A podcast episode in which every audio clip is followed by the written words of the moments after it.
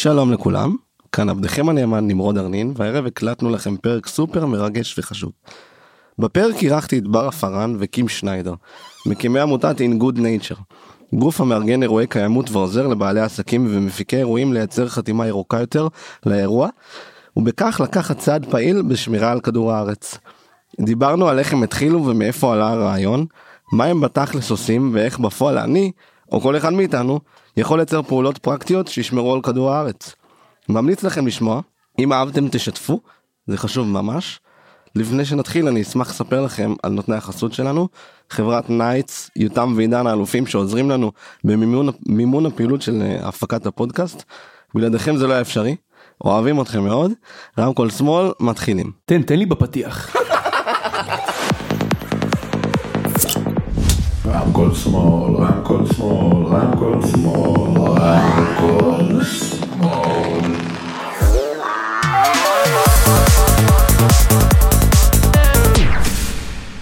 טוב, דיברנו, היה פלברה, אפשר להתחיל אני חושב.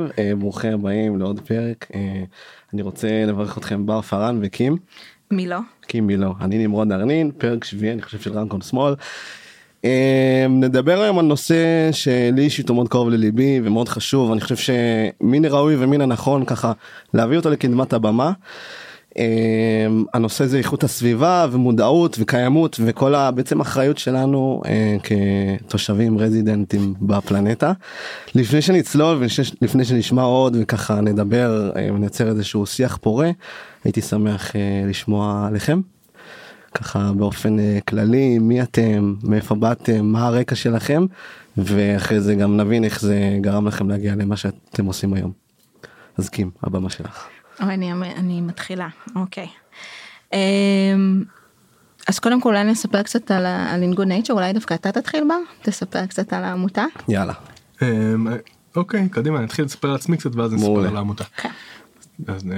כן, אז אני בר פארן, אני במקום מקיבוץ יפתח בצפון. וואלה, לא ידעתי, קיבוץ ניק בסוף, אתה יודע.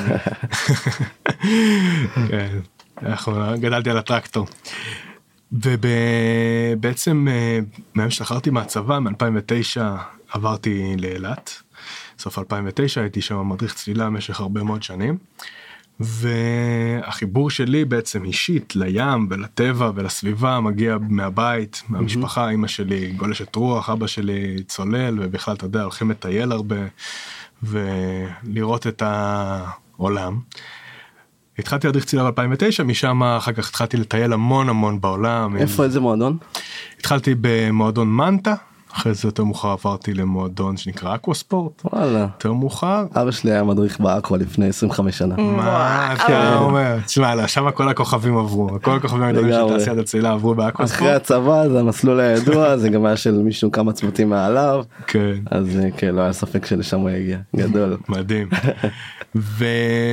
ובעצם תוך הרבה טיולים בעולם, פגשתי חלק בתהליך של טיולים והחיים, פגשתי את בן זוגה של קים, שהוא חבר נפש שלי כבר שנים רבות, מאז השנת שירות, מ-2005, פה משהו כזה, הרבה שנים, והרבה מאוד טיולים והמסעות האלה עשינו ביחד, וכשחזרנו חזרה לארץ, באחד מהחציות של הפסיפי שעשינו לקטמרן, אחד שאנחנו חוזרים ופותחים מועדון צלילה, ומועדון הזה, פתחנו אותו, נקרא צלילות, ממש רגע אחרי צוק איתן, שחזרנו מהמילואים, ובעצם הנקודה שלנו הייתה לחבר אנשים לטבע, לחבר אנשים לים, להראות להם איך הדבר הזה מרגיש ונראה, ובשבילי המקום הזה נוצר להיות איזה סוג של שליחות כזאת, שמשם אנחנו בעצם פרצנו לתוך עולם של גם תיירות, גם עסקים, אבל יותר מזה עולם של חיבור של קהילה ובני אדם, למדיום הזה שנקרא ים, ובאמצע הדרך פתאום הגיע קימי לא לחיינו, אני אתן לה להציג את עצמה, כי משם הסיפור באמת קיבל טוויסט רציני. ואז העניינים התחילו להתחבר. כן, דבר אליי. אז ככה, אני נולדתי באילת, גדלתי בתל אביב ובארצות הברית, בניו יורק, אני דווקא מגיעה לעולם הקיימות מהצד החוגג יותר. מעולם הפסטיבלים, נחשפתי, נסעתי לברנימן שהייתי רק בת 18, וואו. ומאז עשיתי שם עשור, כולם שומעים וזה אומרים, אוי, איך קיימות, ברנימן, שורפים שם את האיש, נעמיק לזה עוד מעט. ומשם התגלגלתי עם החיים, חייתי 10 שנים בניו יורק, הגעתי, פגשתי שוב פעם את בן זוגי, חן מילו, באלת ב-2016, וחזרתי הביתה, חזרתי למקום שנולדתי בו, וזו הייתה חוויה אחרת לגמרי, נכנסתי לשם, פתאום גיליתי את הטבע, פתאום גיליתי את המקום המדהים הזה שנקרא ים סוף, וזה ממש שינה אותי. את גם צוללת? אני צוללת, כן. אקוספורט, כמו אבא. כמו שצריך, שתור כבוד. עכשיו גם פגשתי את הבן זוג שלי על הבר. כן, כן, כן. ובאמת, זה פתח לי את העולם לגמרי, לאהבה של הטבע, לאהבה של הים. ומשם גם באותה תקופה בעצם נכנסתי לצלילות. אתה רוצה לספר קצת על צלילות? כן, צלילות הייתה בעצם מועדון צלילה שהתחיל כמועדון לכל דבר שבא לעשות בעצם את מה שאמרנו, כשזה לחבר אנשים לטבע, זה כאילו שאנשים אומרים והפעמים מחפשים בעסק את הקור, את הלמה, למה אנחנו עושים את מה שאנחנו עושים, אז זה בשבילנו היה נקודה לחבר ולתת לאנשים את הפרספקטיבה שלנו על החיים ועל הים. וכשקים הצטרפה, היא הביאה איתה משהו שכביכול כבר היה בתוך ה-DNA שלנו, אבל לא ידענו לקרוא לו בשם. וזה באמת היה הנקודה הזאת של קיימות בעסקים, בעסק אקולוגי, קים בא עם העולם עצמו של בואו נעשה את הכל יותר ירוק, יותר בר קיימה, זה דברים שכבר אנחנו, היה לנו כבר את הדברים האלה בתוך העסק עצמו לפני, אבל לא ידענו לכרות את זה על הדגל, וכשקים הצטרפה אלינו בעצם לתוך העסק, אנחנו פתחנו יחד איתה את המחלקה האקולוגית. לפני שתמשיך בר, וזה מאוד מעניין, הייתי רוצה דווקא לעצור ולהתעכב על המונח קיימות, כדי לייצר איזושהי שפה משותפת, כי אני חושב שכל אחד וגם אני יכול לשמוע את המילה הזאת ולחשוב ולקחת את זה בראש שלו לכל מיני מקומות וכיוונים שונים. אני רוצה לשמוע מכם ולהבין, וכמובן לפני שנצלול ובאמת יותר נחבר את זה לעולמות תוכן שלנו, מה זה קיימות, איך זה נראה, איך אני יודע שזה קיימות ומה בעצם המילה הזאת מכניסה לשיח כשאתה אומר אותה. מדהים. תראה, זה בדיוק, זה מעולה, שאלה, שאלה, זה בדיוק מה שדיברנו עכשיו במשרד פרסום מיתוג שהיינו בו רגע לפני הפגישה הזאת. וואלה, זה אז כך. בדיוק הייתה השאלה הזאת, מה זה אומר בעצם קיימות? ואני חושב שבסופו של דבר, אני חושב שיש פה כמה הגדרות לדבר הזה, וזה לכל מקום יהיה לו ביטוי שונה, אם זאת תעשייה, אם זה עסק, אם זה החיים הפרטיים שלי, אבל בסופו של יום אנחנו מדברים על חיים שהם כמה שיותר קרובים לטבע, למקור, בתפיסה שככה אני רואה אותה, ומעבר לזה שמייצרים את הטביעת רגל המצומצמת ביותר שאפשר לעשות. זאת אומרת, בעצם העובדה שאנחנו חיים פה, אנחנו כבר משנים ומפרים, אנחנו חלק מהמארג האקולוגי של כל הסיפור הזה, של העולם. אבל ביום שבו אנחנו מתחילים עכשיו לייצר, כשאנחנו מגיעים לעולם של קיימות, אנחנו מצמצמים למינימום את הפגיעה שלנו בתוך העולמות האלה, ובמטרה לשפר ולהגן ולשמר את הסובב החי שנמצא מסביבנו.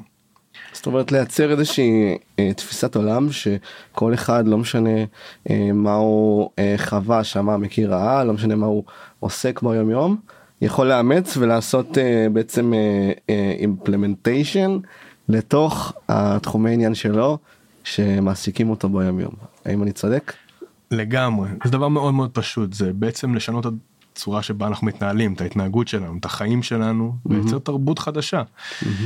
אבל הדבר הזה קיים, הוא גם היה קיים הרבה לפני. זאת אומרת, היום אנחנו צריכים את המושגים האלה כמו קיימות, אבל שתשאלו את סבא וסבתא שלכם, איך הם היו הולכים לסופר בשנות ה-50, אז הם היו חוזרים, רואה פחות פלסטיק, הם לא היו חוזרים עם פלסטיק בכלל, מה שנקרא, מה שהיום אנחנו אומרים, כאילו שזה מאמץ היום לא להשתמש בפלסטיק. זאת אומרת, יש לנו הרבה מאוד מושגים שהם צריכים פשוט לבוא מהעבר שלנו, לראות איך עשינו את זה קודם, לשמור על הפשטות, בקיימות יש המון המון פשטות, זה לא צריך להיות מסובך. נכון. הדברים שהם בעצם down to the roots. משם באנו. משם באנו, וזה לא צריך להיות משהו שהוא באמת בגבוה ומסובך וזה, לא, לא, לא. בכאן ובעכשיו, וכן, לצמצם את ה... לשפר את החיים. מדהים. אז ניצרנו בעצם את השפה המשותפת על מה זה קיימות. הכרנו אתכם ככה בקטנה, וכזה הבנו מאיפה באתם ומה גרם לכם להגיע לשם. מה בתכלס אתם עושים? זאת אומרת, מה זה הפרויקט המשותף שבאנו לדבר עליו, וככה להבין באופן כללי? רוצה לענות? תתחיל אתה. אז אני אתחיל לפקן בצלילות, כי כל דבר נולד מאיפשהו. כשקים הצטרפה לנו לתוך המועדון, אז באמת פתחנו את המחלקה האקולוגית, שהמחלקה האקולוגית, מה שהיא באה לעשות, היא קודם כל לקחת את העולם הזה של צלילה, של תיירות, וקודם כל לראות איפה אנחנו יכולים לצמצם את הפגיעה שלנו. אז עשינו המון שינויים בתוך העסק, אנחנו לא הזכרנו ציוד, רק לאנשים שהם מוסמכים מרמה מסוימת, אנחנו הוצאנו את הפלסטיק, ועוד דבר שעשינו, זה התחלנו לייצר תוכן של קיימות, כדי להעביר ולהגדיל את המודעות בציבור, בקהילה שלנו, של המועדון, ובקהילה האילתית. והדבר הזה, מלהיות דבר שהוא נהיה בצד, תפס לאט לאט המון המון המון נפח, ומצאנו את עצמנו מפיקים המון הרבה תוכן, ומפיקים פסטיבל מאוד גדול שנקרא Red Sea Eco Festival, שהבאנו הופעות ומשט גדול, וצילת ניקיון יחד עם ירדן, וערבי Zero Waste, וסרטי דוקו-אקטיב, והכל בתוך משהו כזה, ופתאום אמרנו וואו, קורה פה משהו אחר. יש פה משהו. והבנו שבאמת דרך המקום הזה של תרבות פנאי, ודרך אירועים, אנחנו יכולים להשפיע מאוד מאוד מאוד על הקהילה שלנו, ומה שקמפיין לצורך העניין, קמפיין מודעות אינטרנטי או הסברתי, לא יכול לעשות מה שאומן, לא נותן את אותו אימפקט, כמו שלאומן שבא ואומר על הבמה, מול 500,000 איש, 500 פסיק, או 1,000 איש, או 3,000 או 10,000 איש, די לפלסטיק, או רגע תהיו אנשים טובים, כל המסרים האלה שאנחנו בעצם עושים את העולם הזה טוב יותר. וזה מה שאנחנו הבנו, ומשם התחלנו בעצם לייצר עוד פרויקטים יחד עם העירייה, יצרנו את ה-Red Sea Cup, קים יצרה אותה, צריך לספר על זה רגע אחד? מעניין אותי האמת. כן, Red Sea Cup, אז בדיוק אני הגעתי באמת מניו יורק, ובניו יורק המודעות שם הייתה מאוד מאוד גדולה, כל אחד היה מסתובב עם הממייה האישית שלו.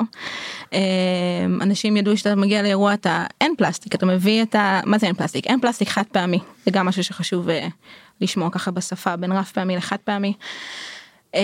אין פלסטיק חד פעמי, אנשים מגיעים עם הכוסות שלהם, פתאום הגעתי לאילת ואמרתי וואו, משהו פה, כאילו אנחנו קצת תקועים פה בשנות ה-90, אנחנו, יש פה את הטבע המדהים הזה, וכל העסקים פה מגישים בחד פעמי, זה הרי הזיה. הזוי. זה כאילו, עזוב את הזבל שזה משאיר, זה הפרנסה של כל העסקים פה. נכון. ותוך כדי פגשתי את שירן שבקה, חברה טובה שאני אוהבת ליצור איתה, ישבנו וחשבנו על הרעיון הזה. אחות של גל. של גל? כן, לא. של גל? של, לא. שבדודה של גל. אולי בדודה של גל. יפה, יפה. השבקים מכירים אותם, זה עם, כאילו. דש לגל שוק. בקיצור, אז אנחנו ישבנו ככה בים, וכאילו, והתחילו לעלות פסטיבלים, בעצם אילת הפכה להיות עיר שמייצגת פסטיבלים ואירועים שיושבים על הים, התחלנו להבין שיש בעייתיות עם זה, כי אם בעצם 2,000 איש מגיעים עכשיו לחגוג על הים וכולם עם פלסטיק, יש ארוחות הולכות לים, אנחנו בבעיה, וגם העסק שלנו נפגע בצורה מסוימת, אנחנו אנשים שצוללים, הטבע שלנו, העסקים שלנו, ופנינו אל העירייה, ויצרנו פרויקט משותף שנקרא Red Sea Cup, זה כוסות בפיקדון, מודל מאוד פשוט, שקצת מצחיק להגיד, אבל הוא היה מאוד חדשני לאותה תקופה. והפסטיבל הראשון שעשינו, זה היה הג'אז. פסטיבל הג'אז, זו הייתה הצלחה אדירה, לראות את הקהל, כמה הוא מוכן וכמה הוא רוצה, בעצם כל רעיון של העניין זה, זאת אומרת, לוקח כוס, משתמש בה לאורך כל האירוע, שם פיקדון קטן, מחזיר, אנחנו שוטפים, היה מבסוט, הלקוח מבסוט, הוא מרגיש שהוא עשה משהו. שבעצם זה עיקר הזבל באירועים, נכון, חד משמעית. וראינו בעצם את כמה זה ייחד את הקהילה גם סביב הרעיון הזה, ונוצר ממש, אני חושבת שאפילו חסכנו מעל 50,000 כוסות. וואו. בזמן האירועים וואו. האלה, הקורונה קצת השתיקה את הפרויקט, אבל זה פרויקט שמתחיל לחזור לאט לאט, ומשם גם התחיל שיח, והרבה מאוד אחריות. אנשים התחילו לקחת יותר אחריות על עניין חד פעמי, ולאט לאט הגיע בעצם עניין החוק, אוקיי? לאו דווקא מהפרויקט הזה, אבל שוב, זה הרוח הנושבת. הרוח הנושבת, בדיוק. חשבנו הרבה רוח במפרשים של העירייה, שהיא היחידה הסביבתית, ושמוליק שלם באותה תקופה, שהוא מחזיק תיק איכות הסביבה, קידמו בתוך אילת חוק עזר עירוני להפסקת החד פעמי בחופים, ובאמת בסוף השנה הזאת, 2019, שבה גם המועדון עצמו כבר הפך להיות מועדון עסק אקולוגי, סביבתי, המועריץ תכנים, ואנחנו כבר ממש התחלנו להתעסק בזה ביום יום שלנו, אז באמת מועצת העיר אילת, בדצמבר 2019, העבירה את חוק הפלסטיק, שזה בעצם חוק עזר עירוני, שבא להוריד את החד פעמי מהחופים, על ידי משתמשים וגם על ידי עסקים, רק כדי להסתיר את האוזן, המהלך הזה חוסך בערך, אני אגיד את המספר הפחות יותר מדויק של פי הערכות שלנו, כי אנחנו מתעסקים בזה, נדבר על זה בהמשך, כמעט 8 מיליון כוסות בשנה, רק כוסות, זה לפני אחד פעם. ואתה מדבר 8 מיליון בעירייה, במדינה? אני מדבר על 8 מיליון פריטי כוסות, על 8 מיליון כוסות שנמצאות על חופי אילת בלבד מתוך 23 עסקים. אני לא מדבר על כל העסקים באילת אפילו. מטורף. אז רק המהלך הזה, תמיינו כאילו מה ההבדל במה שקורה איתו, ועכשיו יותר מאוחר גם ימצאו את המהלך הזה, את החוק הזה, עיריית תל אביב ועיריית הרצליה, וזה באמת הדוגמה איך משק כנפי פרפר וכוחה של קהילה לדחוף את הנבחרי ציבור, לעשות בעצם מעשים כאלה שמעשים טובים מאוד. ומתוך המקום הזה, גם של זה, הגיעה פתאום הקורונה, ואנחנו סגרנו את צלילות, הייתה איזו התפזרות מסוימת באוויר של כל החבורה הזאת, של הקהילה הקטנה שלנו. אני יצאתי לעבוד בארגון שנקרא Sea Shepherd, במערב אפריקה, התעסקתי בעולמות של אכיפה של דייג לא חוקי, סיפור בפני עצמו, אפשר לעשות על הפודקאסט שלם אם אתה רוצה. זה נשמע לי יותר בכיוון של סרט. כן, סרט. לגמרי. לגמרי, מאוד מאוד. קפטן פיליפס. לא, קפטן. אתה יודע, יש קפטן אחד על הספינה, במקרה הזה זה לא היה אני. אבל רק ככה בקצרה קצת על הארגון, אם תוכל... בטח, אז Sea Shepherd זה ארגון שהוקם בשנת 1977, ובמהלך, בהתחלה... אני אגיד זה מההתחלה תוכל ארוך, Sea Shepherd זה ארגון שהוקם בשנת 1977, במטרה להגן על חיי הבר בים. Okay. קיבל את ג'ולי רוג'ר, את הסמל של הפיראטים, כאמרו לו בעצם הפיראטים של הים. הארגון עצמו, ארגון גלובלי, שהוא התפרסם בעיקר בזכות התוכנית שהייתה לה בדיסקאברי של Whale Wars, שראו אותו בעצם מגנים על על לוויתנים באנטארקטיקה מהצי היפני. עם הזמן הארגון עבר הרבה מאוד תהפוכות ושינויים, והתחיל לעבוד עם מדינות במערב אפריקה, ואני הצטרפתי אליו ב-2019, רגע את האמת לפני שסגרנו אותם, לרגע לפני הקורונה יצאתי את האמת לשנת חופש, ממש הרגע אחרי ההצבעה של החוק, והתחלנו, ושם התחלתי בעצם לעבוד, כדי לראות את העולם הזה שנמצא מאחורי האופק, איך נראה תעשיית הדייג, ומי מתנדב בהתחלה, נכנס שם לתפקיד של קצין מבצעים, והמשכתי להפליג איתם במשך 2 שנים, כי בהמשך גם הגיעה הקורונה, והחלטנו לסגור את המועדון, ובתוך העולם, מה שבעצם Sea Shepherd עושים, הם נותנים פלטפורמה לרשויות החוק המקומיות, במערב אפריקה לצורך העניין, אבל גם עובדים עם מדינות אחרות, ובעצם עושים אכיפה של הדייג הלא חוקי, שזה עולם ומלואו, ואני חושב שאנחנו מדברים על עולם של סביבה, ומדברים על אחדות מסוימת עם הטבע, ולמה שנקרא להיות איזה אליימנט כזה, אז בהחלט יש לנו דרך לעשות, ומה שראיתי, מה שראיתי שם בסי שפרד, זה באמת איך העולם, מה קורה בעין שאנחנו לא רואים, ואיך נראית התעשייה, זו תעשייה באמת לא טובה. זה משהו שבדיוק באתי לישון, מעניין אותי מה באמת בחיים הספינה, בחוויה שלך, מהסי שפרד, איך זה שינה, סלש, או עיצב, את השקפת העולם שלך ביחס לאיפה המקום שלנו ומה האחריות שלנו כלפי הטבע, אם יש איזו חוויה או ככה מה שאתה יכול לשתף על זה. באמת שאלה מאוד מאוד טובה. תראה, יש לנו איזושהי הסכמה שקטה עם דברים שקורים בעולם הזה. בעצם העובדה שאנחנו פשוט מתייחסים אליהם כנורמלי. ומה נורמלי בעיניך, מה נורמלי בעיניי, זה דבר שמשתנה בעקבות איך שאנחנו, בעקבות הידע שלנו. ואם עד עכשיו, עד שהגעתי לסי שפרד, היה נראה לי נורמלי,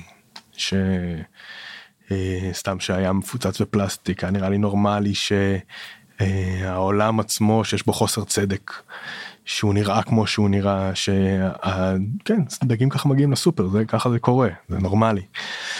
אז התחלתי להבין את המשמעות ואת העלות של האיכות חיים שלנו. ומהצד שלי, אתה יודע, זה השפיע לי על הצריכה, על הדרך שבה אני צורך היום, על האוכל שלי, על מה שאני אוכל. אני חושב שפעם אחת להיות על מכמורת, ספינת מכמורת סינית באוקיינוס האטלנטי, ולראות רשת של 2 טון נשפכת על הסיפון, מספיק לי כדי להבין, יעני, שאני לא רוצה להיות חלק מזה, וזה באמת הנורמלי, זה לא נורמלי בעיניי.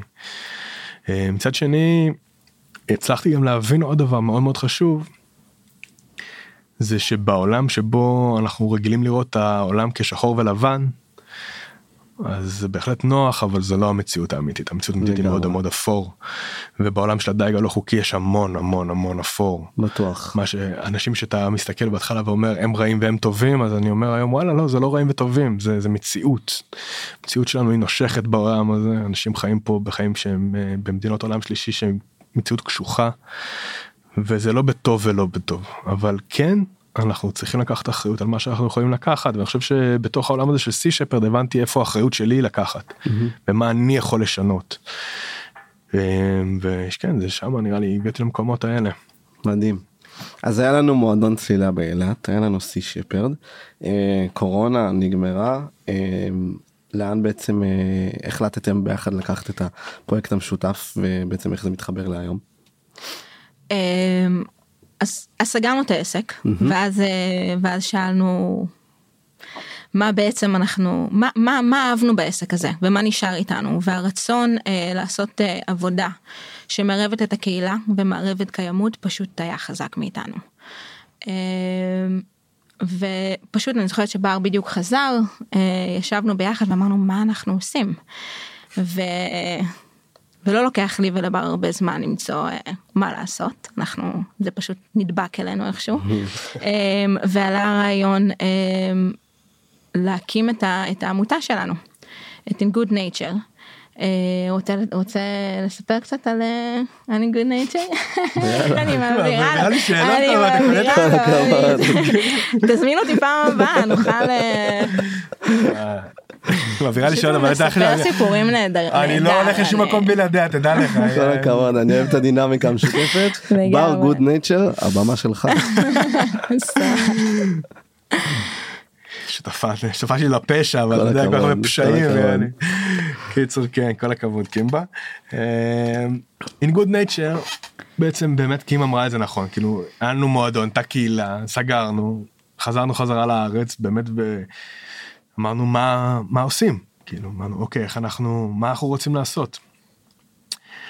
ומה שהיה מיוחד בצלילות, זה שהצלחנו להנגיש את הדבר הזה שנקרא סביבה, קיימות וטבע, בגובה העיניים לאנשים.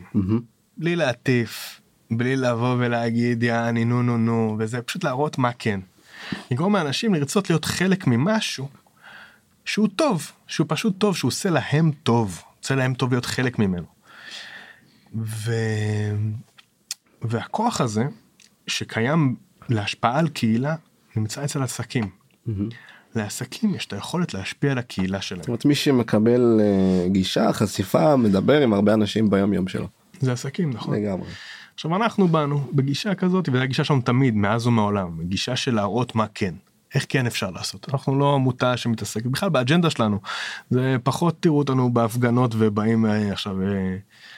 לצעוק, אפילו שלפעמים זה חשוב, ואני חושב שבעצם בתוך התנועה הסביבתית הכל חשוב, אבל הכל שלנו בא לתת ולהראות את האלטרנטיבות. איך לעשות אחרת? איך לצמצם את הפלסטיק? איך לבוא ולגעת בלקוח? איך לגעת בבני אדם בסופו של דבר, ולהעביר את האג'נדה הזאת החוצה. ועם הדבר הזה ישבנו, וזה אני מאמין שלנו כבר, אנחנו מאמין, כזה כבר שלנו כבר הרבה שנים, ואמרנו, טוב, בוא נקים את העמותה, כשבתוך העולם שלנו, שזאתי, שנקדם את האג'נדה הזאתי. ואיך מקדמים את האג'נדה הזאתי? איך מראים לאנשים מה כן? איך שורפים קהילה? בשתי דרכים. אז כמו שאמרנו, זה עסקים, והדרך השנייה היא אירועים, אירועי תרבות. אוקיי, מעניין. מהבמה. מהחוויה. לגרום לבן אדם לרצות להיות חלק ממשהו. לגרום לשימור סביבה ולקיימות להיות מיינסטרים, ולא צד קיצוני בצד. ומה שבעצם התחלנו לעשות, זה לאט לאט לאסוף את המסרים, לחדד את עצמנו, לכדי מסרים ברורים, שאנחנו מביאים אותם החוצה, והולכים איתם בעמותה, שבעצם קיימות זה לכל אחד. אבל מעבר לזה שזה כל אחד, זה גם חדשנות. זה משהו שעסק היום שלוקח אותו, או היום אירוע שלוקח אותו, הוא בעצם מוסיף לעצמו כזה הרבה ערך, שזה גם יוצר בידול בשוק, אבל מעבר להכל, הוא באמת נותן לקהל שלו להיות חלק ממשהו אמיתי.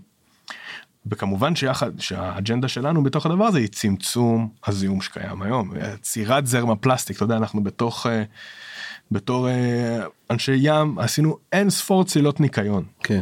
הצילות ניקיון האלה שנעשה, לא משנה כמה נעשה אותם, לא יחסכו מהלך כמו חוק העזר שעובר היום בעיריות. זה הדרך האמיתית לשנות את תרבות הצריכה שלנו, ושם אנחנו נמצאים. ומה, אבל כל עסק באשר הוא יכול להצטרף ולקבל מכם איזשהו מוצר או ערך שיכול להכניס לתוך ההתנהלות היומיומית שלו, איך זה עובד בעצם? זה עובד בדיוק ככה, בדיוק כמו שאתה אמרת, אנחנו עושים את זה בצורה הכי פשוטה בעולם.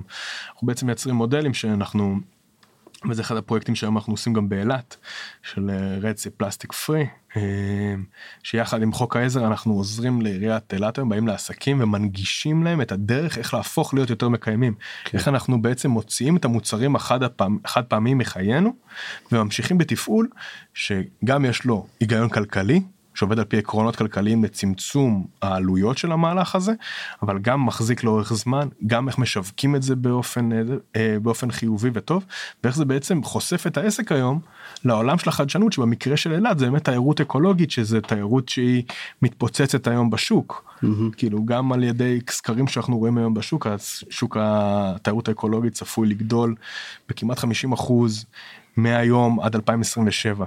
אנחנו מסתכלים על ואנחנו מדברים על מספרים שהשוק עצמו של תיירות אקולוגית נמצא באזור, אני יכול להגיד את המספר המדויק, אבל זה 330 מיליארד דולר בשנה, זה המון, המון יהיה ב-2027, היום הוא נמצא באזור מספר עצום. כן, ב-2019 הוא היה 181 מיליארד דולר, זאת אומרת שבכל העולם הדבר הזה, זה חדשנות, זה מה שקורה היום בעסקים, והיום עסק שהוא מקיים, הוא מראה לקהל שלו שאכפת לו, שאכפת לו מהמקום, אכפת לו מאיך הוא מייצר, ואנחנו בדיוק נמצאים שם, בנקודה הזאת, לבוא ולעזור לאותם עסקים, לעשות את המעבר הזה.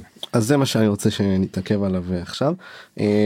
אנחנו פה בפודקאסט שעוסק בחיי לילה, מסיבות, פסי טרנס בפרט, ושומעים אותנו הרבה, גם בליינים, גם מפיקים של מוזיקה, וגם מפיקי אירועים.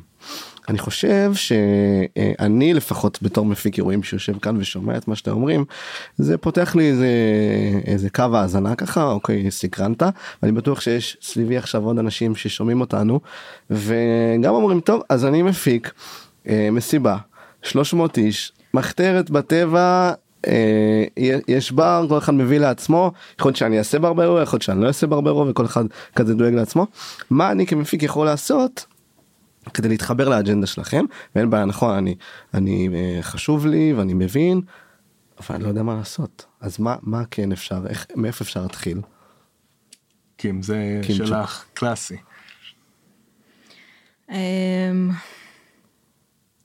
מאיפה אני מתחיל?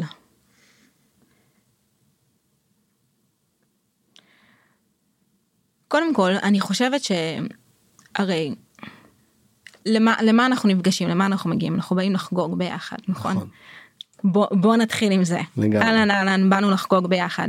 אנשים של מסיבות, בעיקר מסיבות טבע, אוקיי? מסיבות שקורות בחוץ, אנחנו באים כדי להשתחרר ממשהו, כדי להיות באיזשהו מקום של שחרור, של אחדות עם הטבע. אז מה בעצם יותר טבעי לי מלהיות חלק ממה שקורה? אוקיי? בוא, אני יודע, אני אספר לך משהו ששינה את ההסתכלות שלי. אוקיי, מעולה. לפני כמה שנים הוזמנתי לקניה להפיק אירוע, מסיבה, כמה מאות אנשים. הגענו לשם,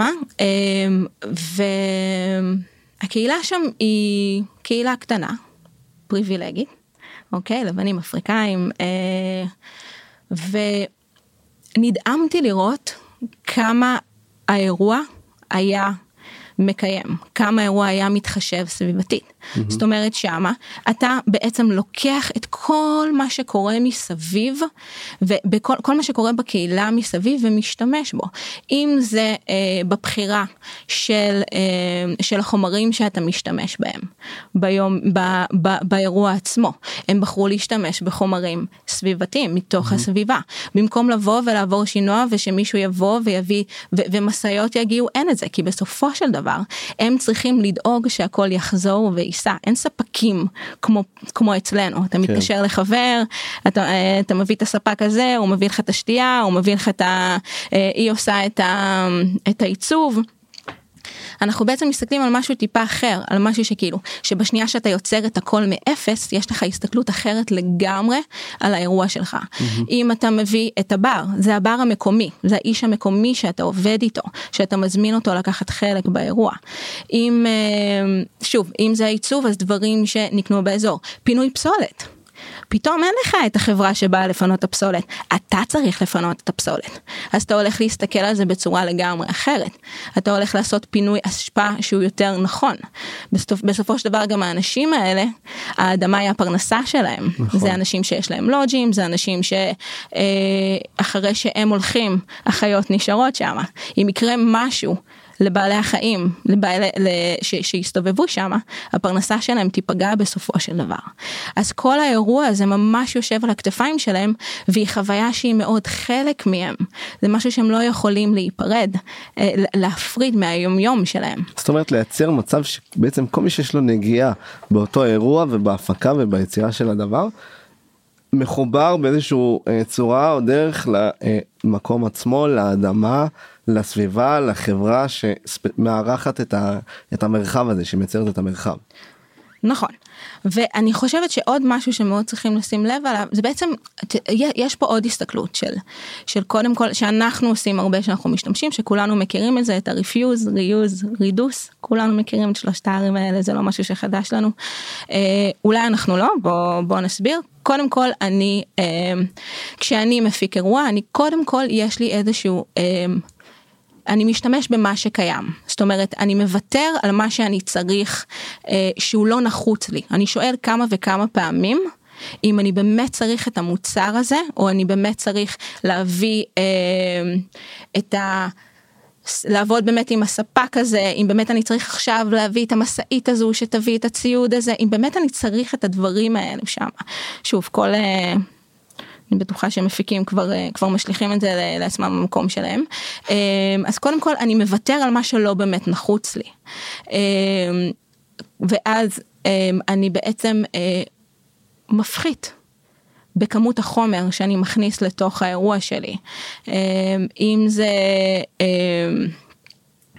הנה, לדוגמה, כוסות שתייה. אוקיי? אני גורם ללקוח שלי להשתמש שוב ושוב באותו כוס. זו מחשבה שהיא פשוטה. או אני בכלל מבקש ממנו שיביא את הכוס שלו מהבית. או כוסות רב פעמיות, אני בעצם בתור מפיק אירוע, אני יכול כבר לקנות לי מאגר כוסות שיהיה איתי, פשוט למשך כל האירועים שלי, זה נורא נורא פשוט. ומאירוע לאירוע, הדברים האלה הופכים להיות יותר ויותר קלים. אז אמרנו ריפיוז, רידוס, בעצם. אני קונה פעם אחת את הכוסות האלה, ואני לא כל אירוע קונה את הכוסות אחת פעמיות האלה. רידוס, ריוז. הנה, אני משתמש שוב פעם. בוא נדבר לדוגמה על תפאורה. אוקיי? מאירוע לאירוע, אנחנו, נכון שאנחנו כל פעם רוצים להדהים את הקהל שלנו. בככה... בדברים הכי סייקדליים ומדהימים, וככה לקחת אותם כל פעם למקום אחר. אז אפשר בעצם לקחת את החומרים שכבר קיימים, ולהביא את האנשים היצירתיים, וככה לשחק עם מה שקיים לנו כבר, כדי ליצור חוויות חדשות. וזה גם, בוא נשים את זה לפני הכל, זה, אנחנו חוסכים כל כך הרבה כסף בלעשות את זה. בעצם בלהשתמש במה שיש, בלהפחית, בלהשתמש שוב, זה משהו שחוסך לנו הרבה מאוד כסף בתור מפיקים. וזה אותו דבר לגבי הבליינים גם ששומעים אותנו. כי לבוא ואלן אלן בנות, מה קורה? אנחנו באות ואנחנו קונות כל פעם אאוטפיט חדש והד פיס חדש וכל הדברים האלה, ובעצם אפשר להשתמש במה שקיים, במה שיש. יש גם את העניין הזה, לדוגמה, הייתי השנה במדבר, וחוויה מדהימה, כולנו יודעים, נחמד, מדהים, אבל הקנייה שמה, כאילו הצרכנות שסביב האירוע הזה של 10 הימים האלה פשוט השאיר לי חור בלב. אני לא מדברת על השריפות שהיו שם, אני לא... מה זה? כן, דברי. אוקיי. אני לא מדברת על כל הדברים שנשרפו ומה שהיה שם, אני מדברת על זה שאנשים מגיעים לשם והם קונים כאילו אין מחר. הם קונים זוג אופניים חדשות, ועוד בגדים, ועוד נתנצים, ועוד, עוד, עוד, עוד, עוד, ופתאום יש לנו תקציבים, כי הרי כל השנה עשינו אירועים, ופתאום יש לנו תקציב שאנחנו משתמשים בו. אז למה שלא נקנה מלא עצים fake trees, כאילו לשים בקמפ שלנו, כדי שיהיה לנו את הקמפ הכי מדהים והכי... אבל רגע, שנייה, בוא נעצור, בוא נשתמש במה שיש, בוא נביא את מה שיש, בוא נייעל את הכספים שלנו לדברים אחרים, כל אחד והבחירה שלו, כן? זה תהליך, סליחה שאני כותר אותך, תהליך שאתם יודעים נגיד ללוות הפקה וללכת איתם יד ביד ולהכניס אותם לעולם הזה? אז כן, אז אני גם, מה ש... יש פה כמה דברים שגם קים אומרת שהם הדברים, אנחנו רגע גם... נסתכל על זה באופן של מה שנקרא, בוא נתחיל בהפחתת הפסולת. אז היום שאנחנו מדברים על פסטיבל, בוא ניקח נגיד פסטיבל לילה, אירוע לילה, רוב הווייסט הגדול שהולך להיות שם השפעה גדולה, סליחה, הרוב הגדול של ההשפעה, הולך להיות כוסות חד פעמיות, הולך להיות פחיות, הולך להיות ברמה הזאת. לכן באמת הפתרונות הם נורא פשוטים. זאת אומרת, יש לנו באמת את השלב הפילוסופיה של הסיפור, שהוא מאוד מאוד מאוד חשוב לנו להבין מאיפה אנחנו באים בתוך הדבר הזה. אבל בסוף, כמו שקים אמרה, אנחנו קונים כוסות רב פעמיות פעם אחת, לנו יש רשימה של ספקים שאנחנו עובדים איתם, מומלצים, אנחנו יודעים איך לעבור להפקה, להקדם שמו, זה כוס שתחזיק לך ל-500 פעם, זה כוס שתחזיק לך פעמיים, זה אתה יכול למתג, זה אתה לא יכול למתג, לעשות את החיבורים האלה, ולהגיד בוא, קח את הדבר הזה, תתחיל להפעיל אותו. איך מפעילים אותו? יש לנו את המודלים.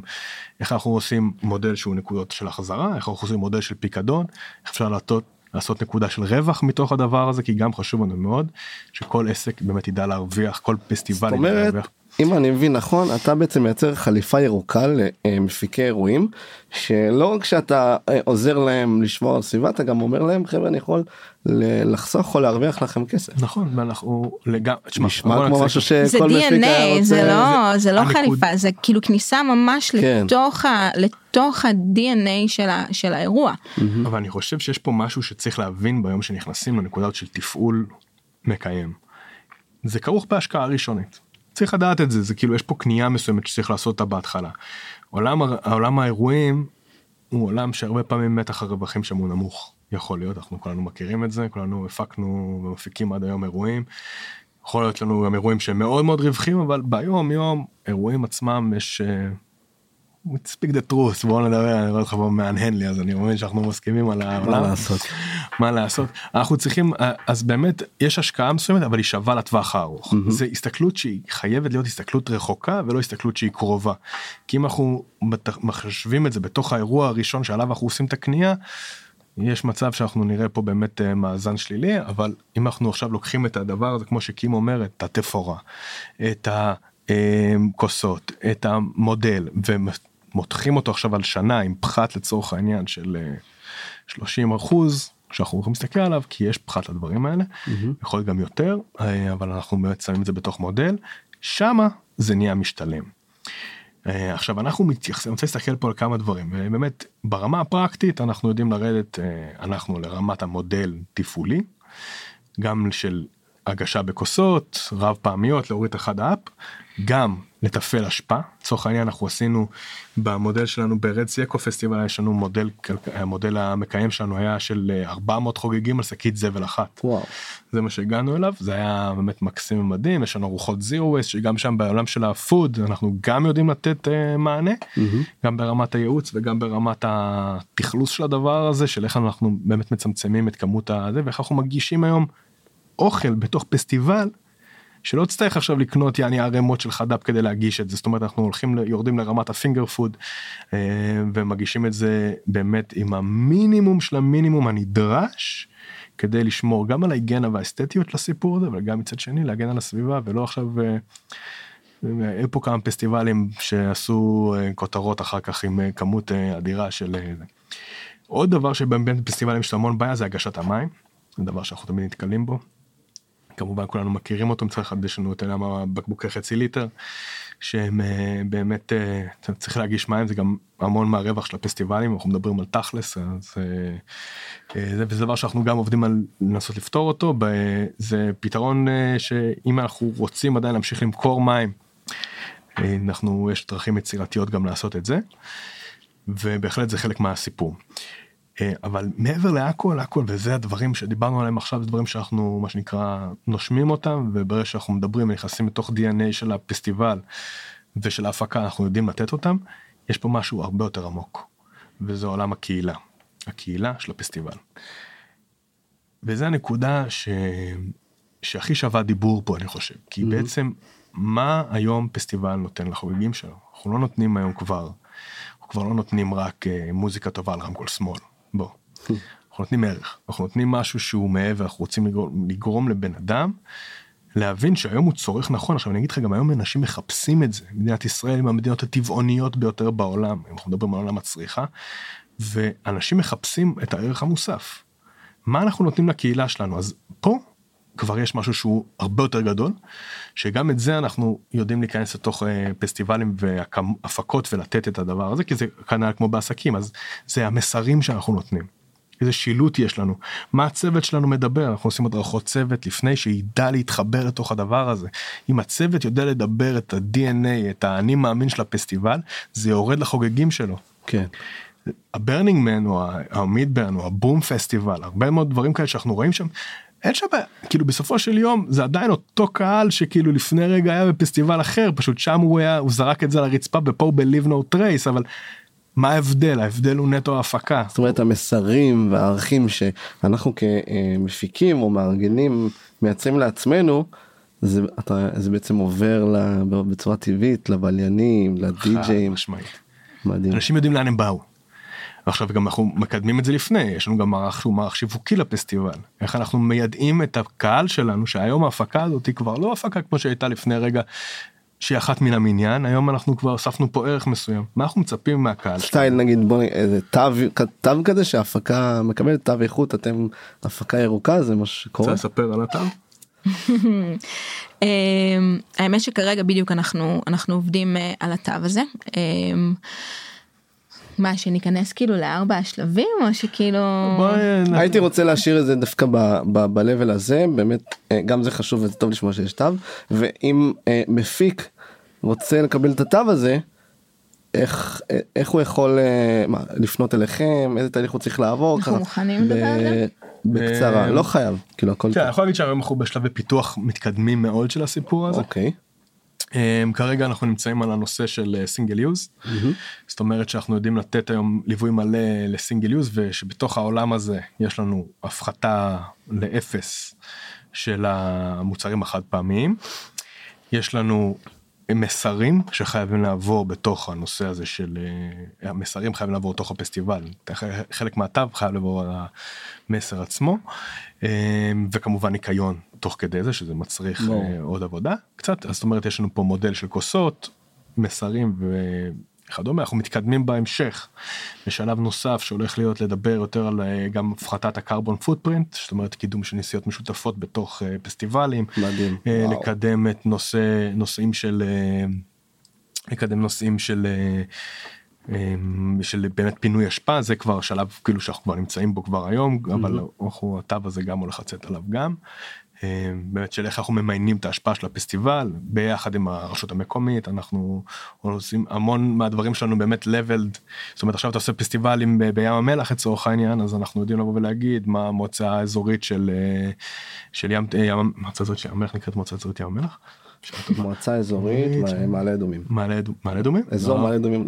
לא משנה, קיצור, מה המועצה אזורית גליל עליון או מעלה אדומים, איך מפנים ומה יכולות פינוי שלהם, אם הם מפנים זבל אורגני, אם הם לא מפנים זבל אורגני, ויחד עם זה לעבוד, וככה גם למיין את הפסולת תוך כדי הפסטיבל, וזה עובד. זה פשוט עובד. אני חייב להגיד שזה יפה, זה עובד, ואנחנו מפתחים, אנחנו עוד בשלבי פיתוח. איך יוצרים איתכם קשר אם מפיק, אני, מישהו אחר, רוצה לעבור את התהליך? יש לנו דף פייסבוק, שאנחנו עכשיו מתחילים להחתת לו שם בראש, אינסטגרם, In Good Nature. In Good Nature. In Good Nature, In Good Nature, סליחה. אני יכול גם לשים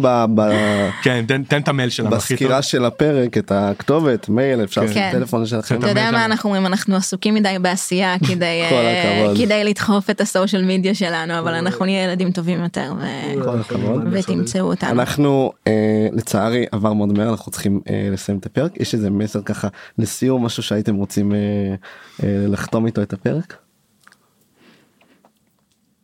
וואי, יש מלא דברים. יש הרבה מסרים. מה זה, איך זה נגמר כבר, לא הספקנו בכלל. ממש, אני חושב שנעשה פה פרק המשך. לגמרי. אני חושבת שפשוט בתור חוגגים ובתור מפיקים, לשאול את עצמנו מה באמת נחוץ לי. ולהבין שהבחירות האלו, הם הרבה יותר מאיזה גרין ווש, הם הרבה יותר מין כזה, מין משהו שאני שם כדי to be cool, כאילו. זה מסרים שמעדדים כל כך חזק לקהילה שלנו, שהם יכולים ממש להביא את העסק, או את האירוע ואת הקהילה, לחיבור הרבה יותר עמוק, ולחיבור אותנטי, ולפולוורס, ואנשים שממש רוצים לקחת חלק באירועים שלכם. פשוט לקחת... לתת, לא יודעת, זה כאילו נגמר לי מהר מדי, יש לי מלא מה להגיד. תקשיב, זה תמיד קורה לי, אני עושה פרקים, ולפעמים כבר יצא לי פעמים שפתח, וואו, עברה שעה, וכאילו זה עובר כל כך מהר, אבל בסדר, בשביל זה יש לנו גם את מחר ואת שבוע הבא, ואנחנו נוכל לקבוע לנו פרק המשך שנדבר על כל שאר הדברים. ברצ'וק, מסר לסיום? כן, אני חושב שהמסר הכי חשוב שלי מהסיפור הזה, זה שזה קל. בואו, זה קל, זה פשוט, זה לעניין, זה לא מסובך כמו שזה נשמע. ובאמת, אין דבר יותר טוב מערך טוב לתת לכולם מסביב, והמרוויחים הגדולים ביותר מהסיפור הזה, הם אנחנו בעצמנו. לגמרי. יחד עם הסביבה כמובן, שאנחנו פשוט חלק ממנה. זה כל הקטע. דברו איתנו. אנחנו פה מחכים לכם. אני ברמתי רוצה להגיד שהיה לי פרק מעניין בטירוף, וכמו שעבר לכם מהר, גם לי עבר מהר בטירוף. אנחנו לצערי מוגבלים בזמנים. המסר חשוב בטירוף, והנושא חשוב בטירוף, ואני תוך כדי הפרק כבר התחלתי לחשוב, באמת איך אני יכול ליישם את זה בהפקה שלנו בנובה, ואני מזמין גם כל מי שצפה או האזין, לחשוב איזה פעולות הוא יכול לעשות במעגל הקרוב שלו, שייצרו שינוי. בר וקים, תודה רבה. היה לי תענוג, כל הכבוד. איזה כיף. נפגש ברמקול שמאל, אה? איזה כיף.